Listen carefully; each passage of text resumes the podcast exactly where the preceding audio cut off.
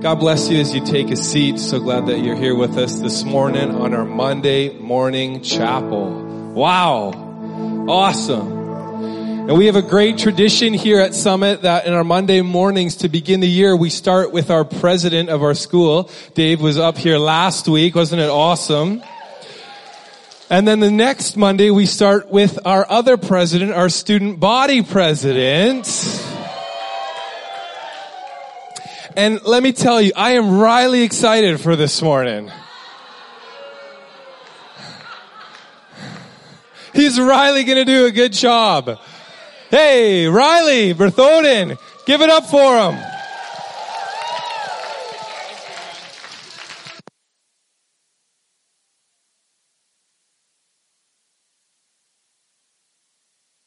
Hi. Oh, there we are. Good morning. Good morning. How you guys all doing today?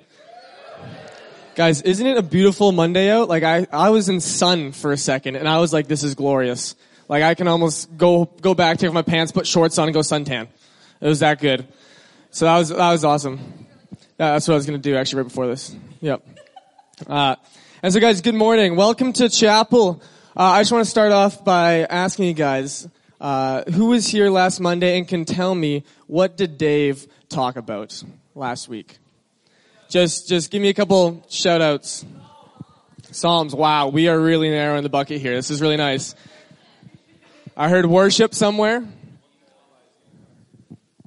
No, yeah. See, Gavin knows. Did you write that down? Is that why? He hasn't even opened it, but he knows. A plus. Anyone, come on. Come on, guys. Someone's got to know. Austin.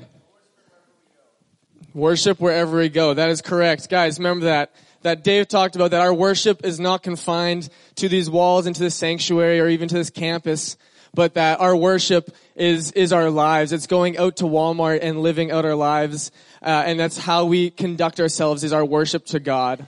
And so that was a great word from Dave. I was so encouraged and uplifted. And so that was awesome. And so today I'm going to speak on again in the book of Psalms. Uh, I'm going to be in chapter 46 and we're going to do the whole chapter. And so guys, I, I revere the Lord. I respect him. And so uh, I would ask if you guys would like to stand with me as we read his word because uh, he's just so great. And this is, this is God breathed. It's a little longer, so stay standing. God is our refuge and strength, a very present help in trouble. Therefore, we will not fear though the earth gives way, though the mountains be moved into the heart of the sea, though its waters roar and foam, though the mountains tremble at its swelling.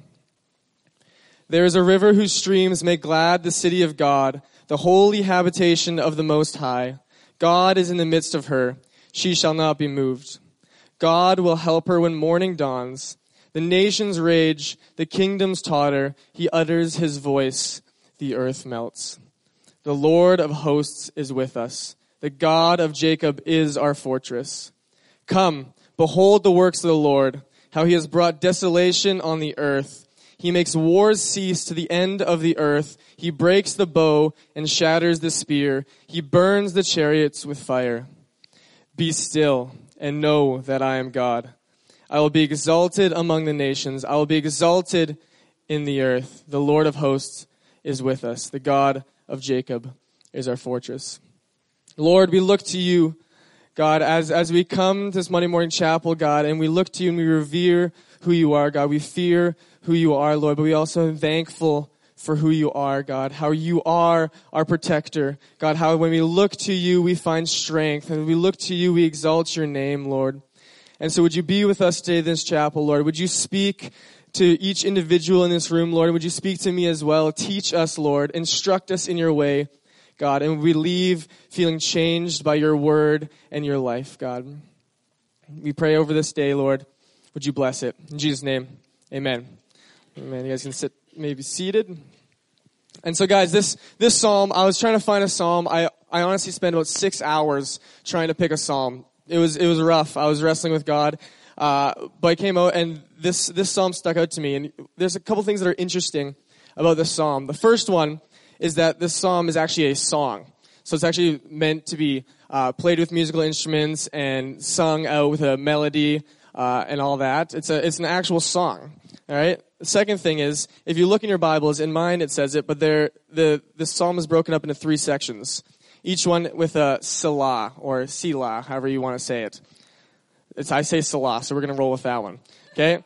And a selah means that, that it's, a, it's like a break in the song, either a musical break or a like instrumentally, um, instrumental break. And so it's, it's broken up for us into three different sections.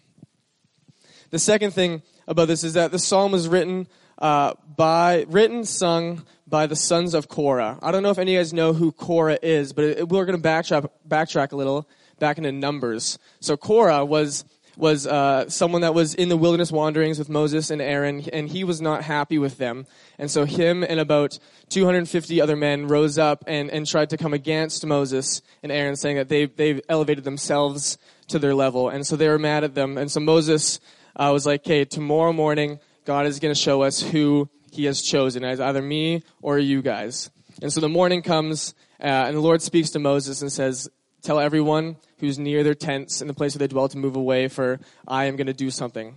And so he goes and he explains to the whole congregation. he says, uh, he says that if these men die a normal death that any men would die, then uh, then they are the leaders, which is kind of weird because then they would still die. But that's that's kind of the gist of what he said. But he said, if these men die by something new, that if the ground opens up and swallows them alive, then you will know that I uh, have been sent by God. And immediately, once he finished these words, the ground opened up, and all these men fell down alive into the earth. And so then Moses was known that he was actually sent by God. And so you may be asking, why is this? Why is this psalm written by uh, a son of Korah when Korah was uh, not so great? He tried to come against Moses.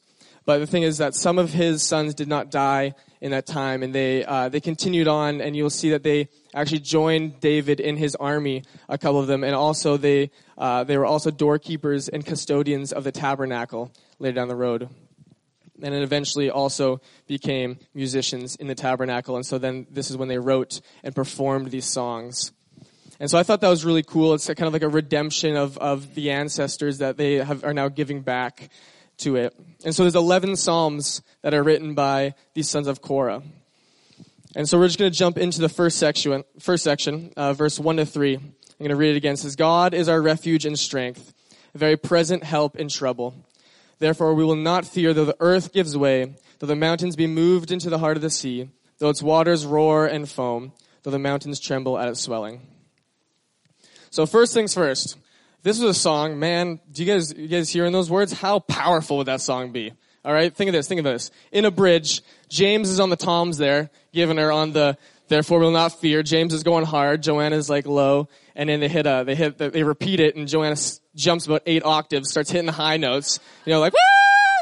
And you know, everyone's just losing their mind. I can imagine this, how, you know, like Wilf is walking up and down, like praying the spirit over everyone. Dave's in the back speaking in tongues. Like this thing is powerful. I can already feel it. It's brewing. And so that's how I picture it back in the day. Maybe a little bit differently. Maybe not as many drums or stuff like that. Electric guitars maybe, but it's a powerful song, guys. That's how, that's how I feel about it. And so reading this first section, uh, asking the question, what is this trying to tell us? And so my first point is that radical trust in God erases all fear. All right, radical trust in God erases all fear. So in verse 2 and 3, we can see something is happening. It talks about uh, the earth is giving way, the mountains are moving into the heart of the sea, the waters roar and foam. This is, we, we recognize what this is trying to say. We look back to Genesis and, and uh, in the creation account, the Lord created the earth and and so in day three he separated the waters. It was just water. And then he separated them and made dry land. He put boundaries on the water so they could not rise up. And so uh, on the third day he created land and uh, ocean.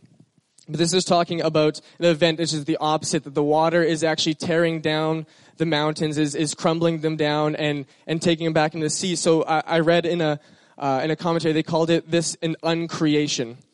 An uncreation it's such a, a huge event. This, and so this, for our lives, does not look like troubles that we walk through every day. This is not, this is not a little thing. It's, it's the worst of the worst. The entire earth, as we know it, is being destroyed. And that's what the psalm is, is trying to depict. This is big. It's never, there's nothing we've ever seen before. All right? You gotta, keep that in your mind. But the psalmist is explaining that even though this uncreation event, this destruction of the earth is occurring, that we do not have to fear because we, if we look in verse 1, it says, God is our refuge and strength, a very present help in trouble, though we should not fear. And in the second part of this verse, it says, a very present help in trouble. And so I really feel this, uh, that, that second verse, because I know some of you guys do too, because uh, it reminds me of Mark Hawk's exams, okay? Freshmen, you don't know what they're like yet, but trust me, it's uh, he gives you 11 sermon or essays that you have to uh, figure out, study, and memorize. All right, and you go to the day exam. He picks random six, and he says, "Okay, write on one, three, and five, or two, four, and six. And so there, you have no chance. Like it's it's it's it's brutal. Like just you wait. We've all struggled.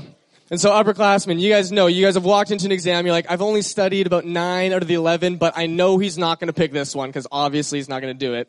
And you walk in, you sit down, and then you open it and the first question, the mandatory question is the one you didn't study and your heart just drops. Alright? I can see you guys feeling that a little bit. You guys are like, oh yeah, I resonate with that, Riley. Amen. A plus. So there's that. You go in and you're like, dang, I didn't study for this. Uh, I can't look at my notes. I'm already in the exam. I can't ask a friend because we're here. There's nothing I can do in this moment. I'm stuck and you know that you're going to do poorly. And so like an illustration, but the thing is God is not like that.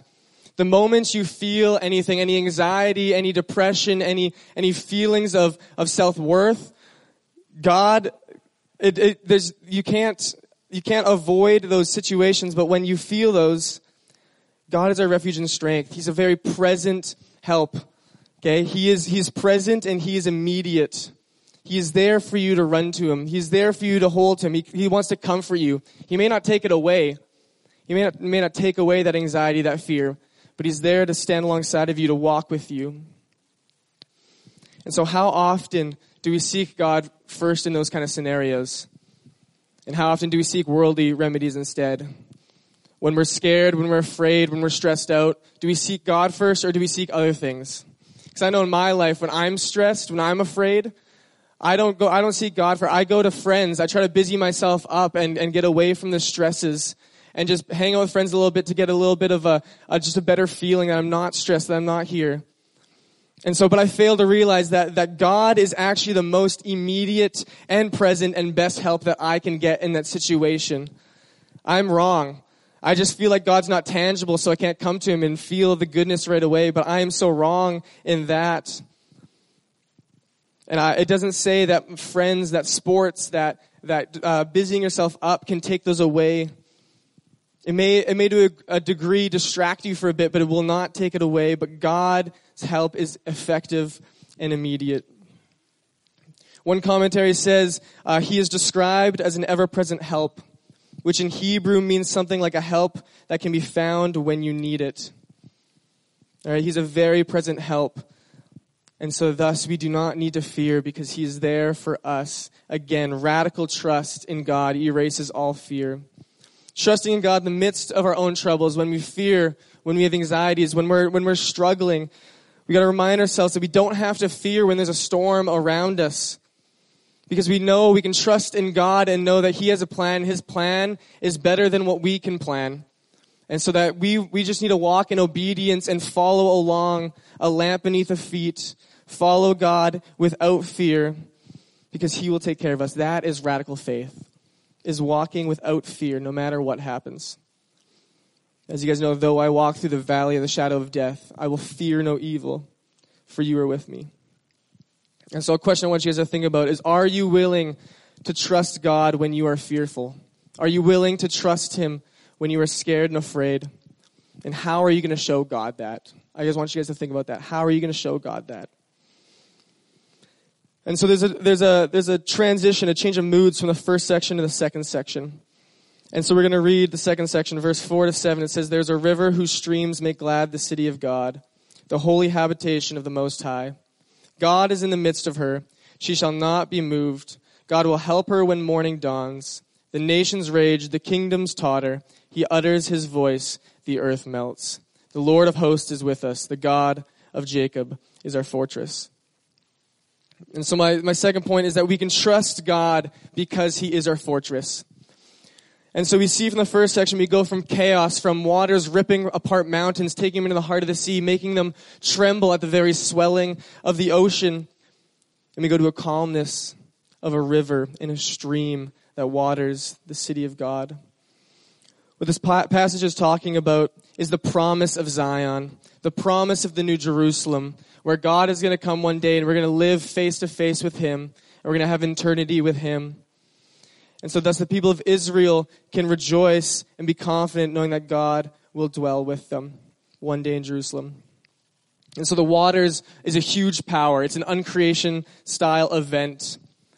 But this power that's being described is still not enough to take down God. Because God is in the midst of Zion. He's in the midst of us. And He will not be moved. Zion will not be moved. And since God is in the midst of the city and we are with him, then we will not be moved with him. Have you guys ever played this game? I, I, it's called King of the Hill. All right, King of the Hill.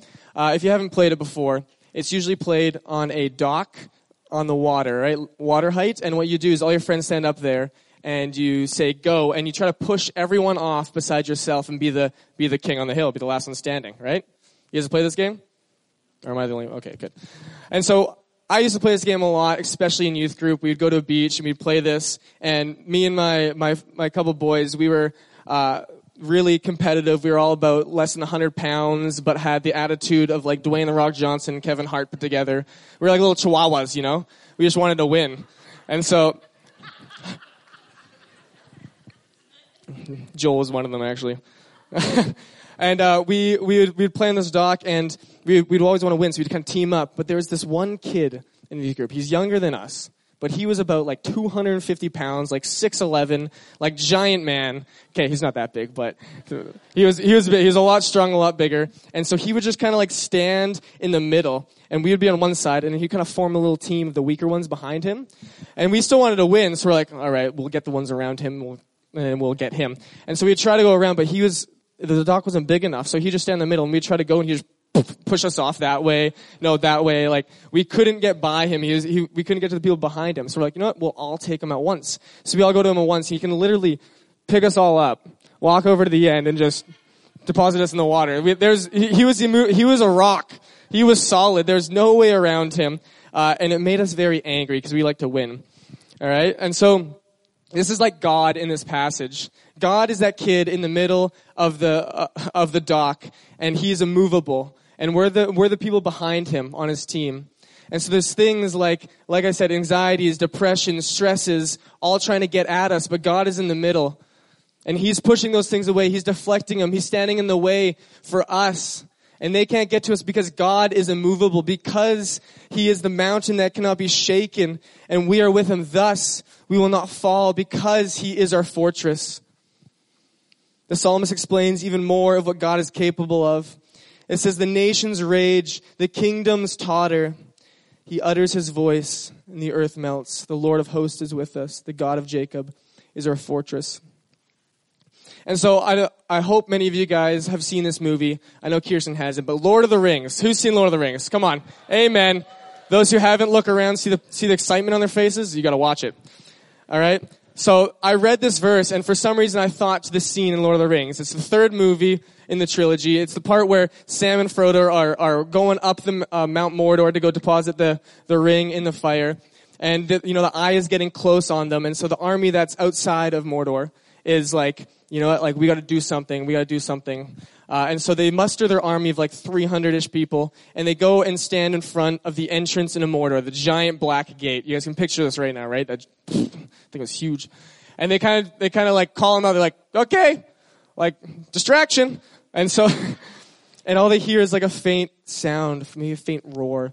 And then you hear the, the gates start to uh, open, and it starts to opening, and just thousands and thousands and thousands of orcs of all different sizes, mini chihuahuas to giant uh, 257, 6'11 guys are coming out, and they surround them in a circle. They're outnumbered about 50 to 1. Okay, there, there's no hope. There, it's, it's, it's, it's, it's brutal. The nation was raging. That, that nation of Mordor was raging, and their kingdom was, they were slipping. They were scared. They, were, uh, they didn't know what to do. It seemed like all hope was lost. But then, but then God uttered his voice.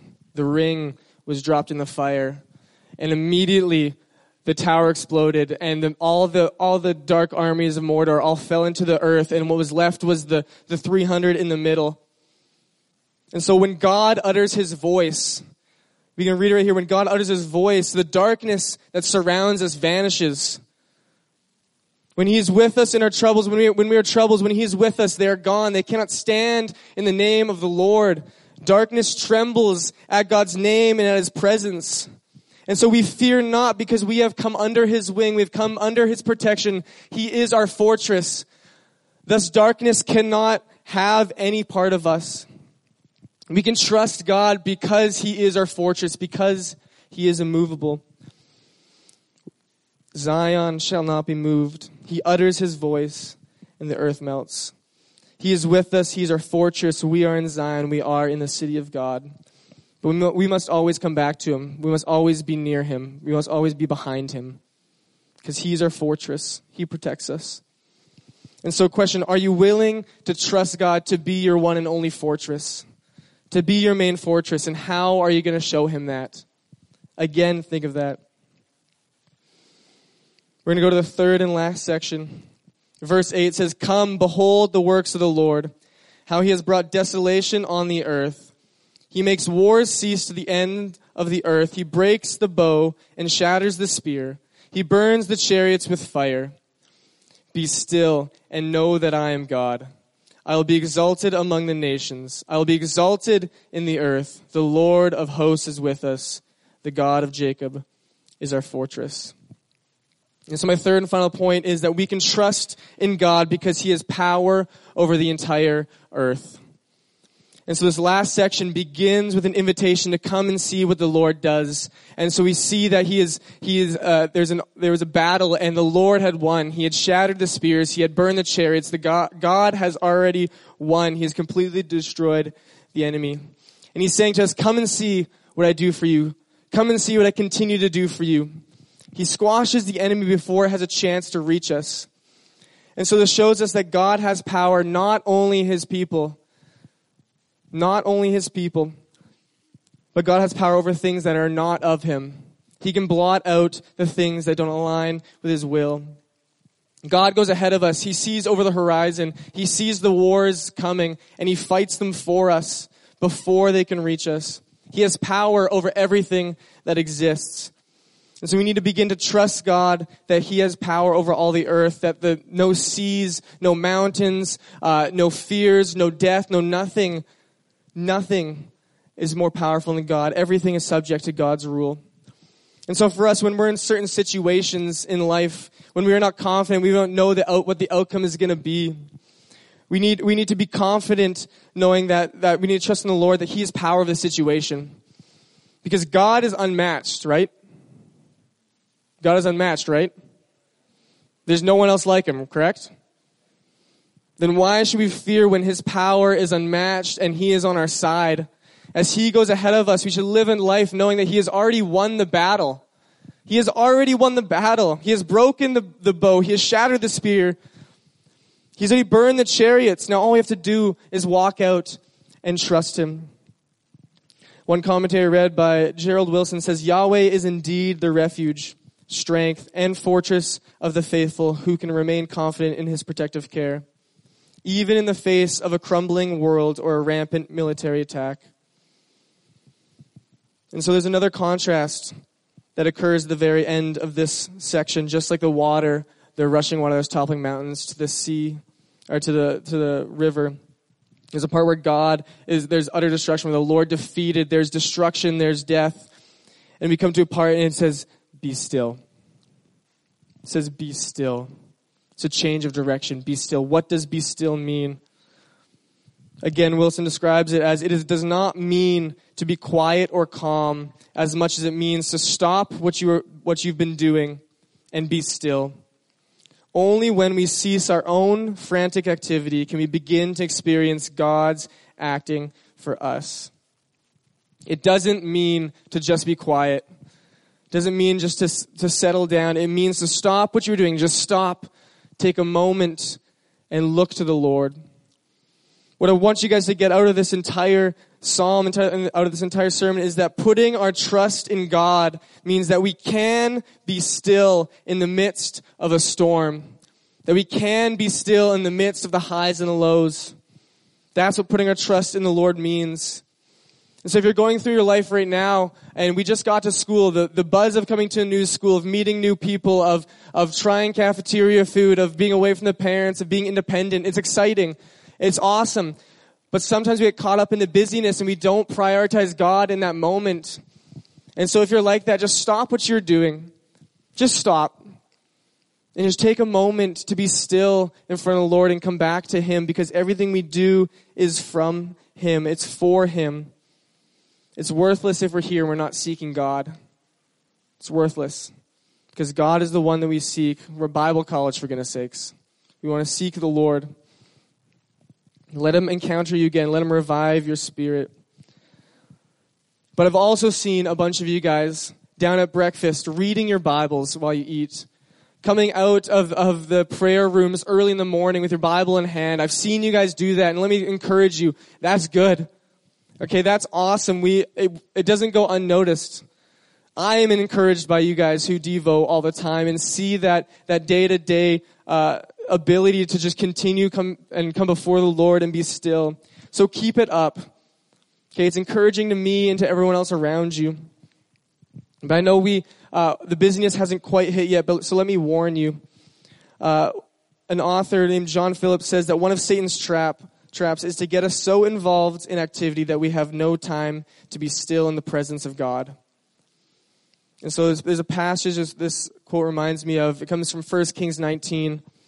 I'm just going to read from verse 11, but the context is Elijah is running away because uh, people are trying to kill him. They're killing the prophets, and he's trying to escape. And so he comes to this cave. He's hiding. In verse 11 says, and, he's, and, and he begins talking with the Lord, and the Lord says, Go out and stand on the mountain before the Lord. And behold, the Lord passed by, and a great and strong wind tore the mountains and broke in pieces the rocks before the Lord. But the Lord was not in the wind. And after the wind, an earthquake. But the Lord was not in the earthquake. And after the earthquake, a fire. But the Lord was not in the fire. And after the fire, the sound of a low whisper or thin silence. And when Elijah heard it, he wrapped his face in his cloak and went out and stood at the entrance of the cave. So Elijah, in the midst of chaos, where he's fleeing for his life, where he's clinging on to a little bit of hope, where there's no one beside him, comes to the Lord in this cave and is still. And no matter what the situation is, he remains still, even though it's life threatening, and said, Lord, I need you. And the Lord came not in a loud, booming voice, but in a thin silence, a quietness, a stillness. So no matter our situation, we need to give time to remain still. And after we are still is when we will truly know God. The psalmist encourages us to know God. Okay, it's tempting for for uh, Israel to ally themselves with uh, foreign enemies, to military power, to go after pagan ways. So for us, it's really tempting to align ourselves with friends that are, that that can distract us from things, from uh, from going out into town, getting away from campus, getting away from the struggles that you're going through, sheltering yourself. And so we, it's tempting, but we got we got to learn that we need to preserve to the end because there's hope in the end that we will be with God in Zion in the New Jerusalem. And so just before I end, students, especially freshmen, this place may seem like it is super joyous all the time. It may seem like that nothing can harm me here, but let me be the first to burst that bubble yes, this place is amazing. You can grow spiritually. You are so encouraged. You're uplifted. You, uh, you learn so much. You grow in your faith so much that it's, it's actually ridiculous. You don't even know what's coming. It's an amazing place here. But this place can also be the darkest, most challenging and difficult times in your life. And there's upperclassmen here who can, who can attest to that. And so just because you are here does not mean that you're not going to encounter any storms. Just because you're in at Summit does not mean you're going to encounter any trials in your life. So just know that whatever season you're in, however you are feeling, whether good or bad, we need to constantly stop what we are doing, still ourselves, and look to the Lord. And trust that He's going to take care of us regardless of the situations around us. Even I struggle with this, spending time to be still with the Lord. I get caught up in the busyness, in the, in the, in the trials of just being at Bible college. I get caught up in this and I'm not even perfect at this. I know people, uh, staff members, we're, we're not perfect, but we try to be still. And so it's the beginning of the year and everything is still nice. You know, you just, there's no stresses, exams aren't yet. You're just, uh, finding out your ministries and stuff and all that routine is not set in. So let me challenge you that while routine is still not setting in, block out a time where you can spend with the Lord and just be still. Block out a time. Put it in your calendar so that no matter what your schedule looks like, this is the time that you spend with the Lord. Because it's so, so important that even if your schedule gets busy, you'll always have time to seek the Lord and trust Him, no matter what is going on around you. And so if you don't know what being still in front of the Lord looks like, there's no secret formula. It's going outside for a walk and just listening. It's being alone. It's going to a prayer room and just being quiet. It's, there's no secret formula. It, it, there's nothing special about it, but it, it allows God to speak to us. And so I challenge you as we go from this place. Take time today, 10 minutes today. Go for a walk by yourself. Sit in the prayer room right after lunch for just 10 minutes and just let God speak. Or just tell him how you're feeling and just let him speak. Because he can change your life if you just give him 10 minutes to be still in front of the Lord. I'm going to close in prayer. Jesus, God, we thank you for your protection, Lord. We thank you that we can trust you in the midst of the storm, God, that we can trust you in the midst of, of troubling times, Lord, when we don't know what to do, God. We thank you that you are a fortress, that you are our refuge, God, and we can come to you when we're in need. Lord, would we, would we practice, God, being still in front of you, Lord, as we begin to get busy with our, our day-to-day schedule, with Omega ramping up, with ministry starting to come, Lord, would we stop and take moments, God, to be still in front of you and just to hear your voice and listen to what you're speaking, God. And we go from this place, God, feel encouraged that you are with us regardless of the situation, that you are always with us, walking hand in hand, and that we can come to you when we need, Lord, that we can trust in you. Would you bless, God, the rest of the day? Would you bless the food that is soon to be in our bellies? Uh, and we, we, we give you today, God. Would you, would you receive all the glory today, God? And in your name we pray. Amen. All right, go go to lunch. Go to lunch. Be be full in 10 minutes. Go. I don't know what you say at the end.